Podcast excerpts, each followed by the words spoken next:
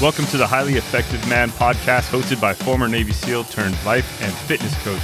I'm your host, JP Bolwan. This podcast is your resource for unlocking the healthiest, most productive, and highly effective man within you. Let's go.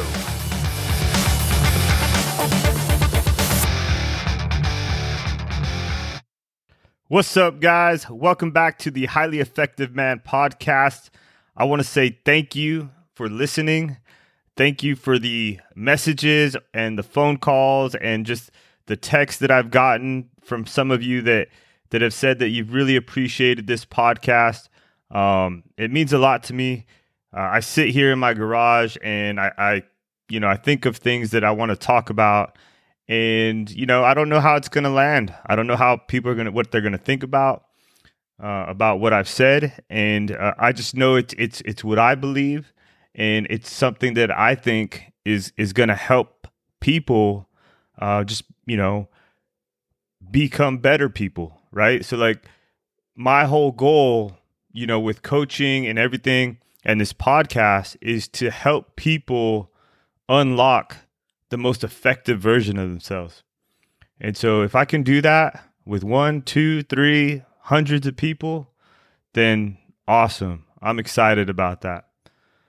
So, what I wanted to talk to you guys about today is the power of believing in yourself, right? And uh, I'm going to tell you a story about somebody that I know, and I can't think of a, a, a better example of somebody that was going through some hard times and really changed his life by believing in himself and just having that undying belief that he deserved better and that he could do better. Right. And so this guy seriously changed the trajectory of his life. Like there was a point in his life where he felt like he was probably going to die at an early age.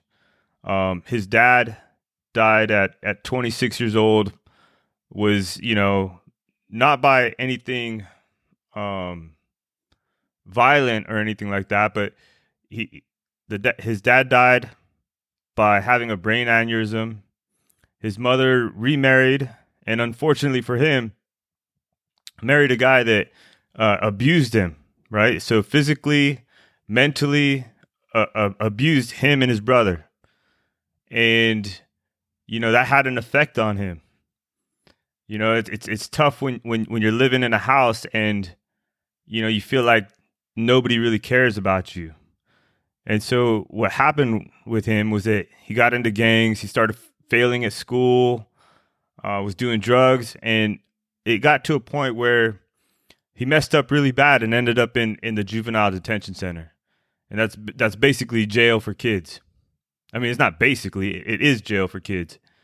And he was like on a road to either dying early or being in a lifetime of coming in and out of jail.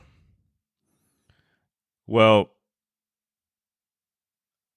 everything started to change for this guy when he was he was locked up in in the juvenile detention center and a guy came to visit him and and this guy was the marine uh, junior ROTC guy at, at, the school that he was attending and uh, the guy said to him, "Look around you."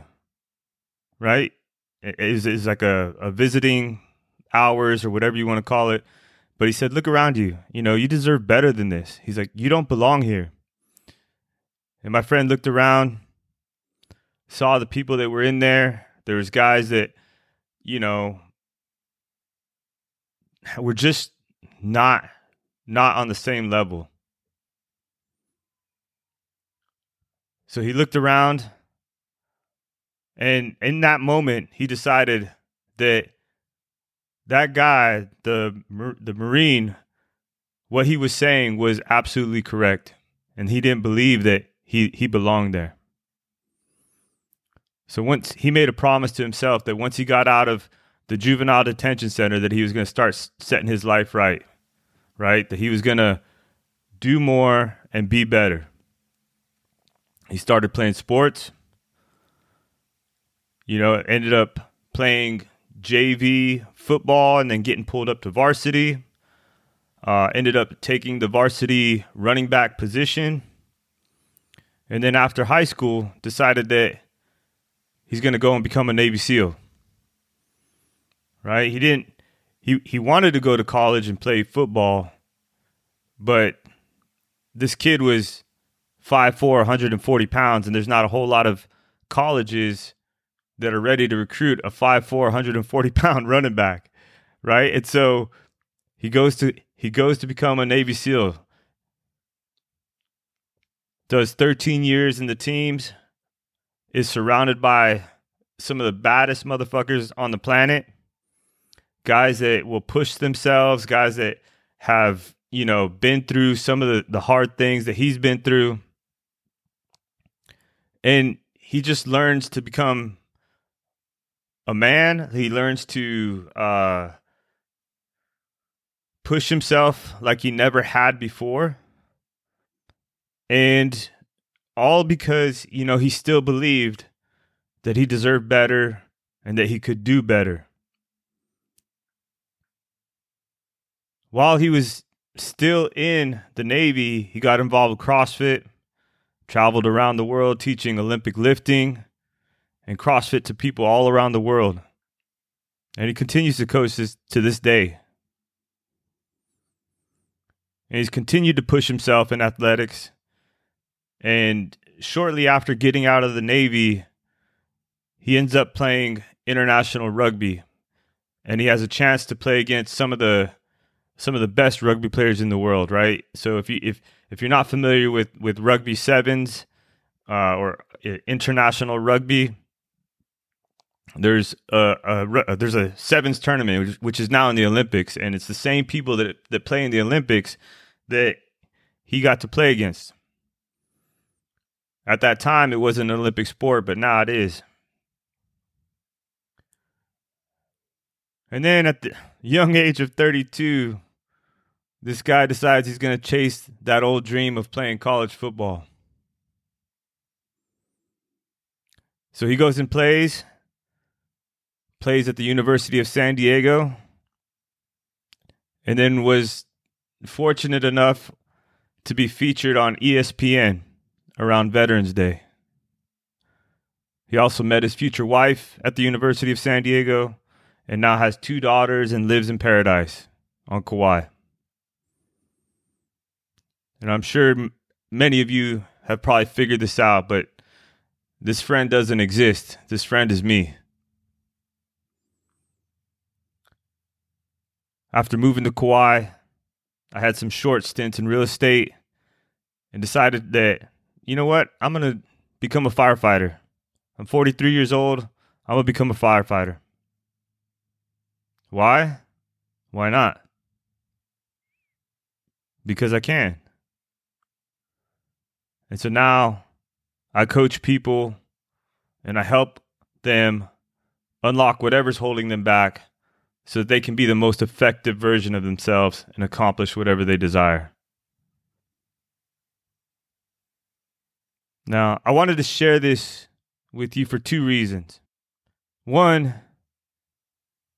is because I think it's important that if you're listening to this podcast, that you know more about me and where I'm coming from. And for many of you, this might be the first time you've heard some of these other stories in my life.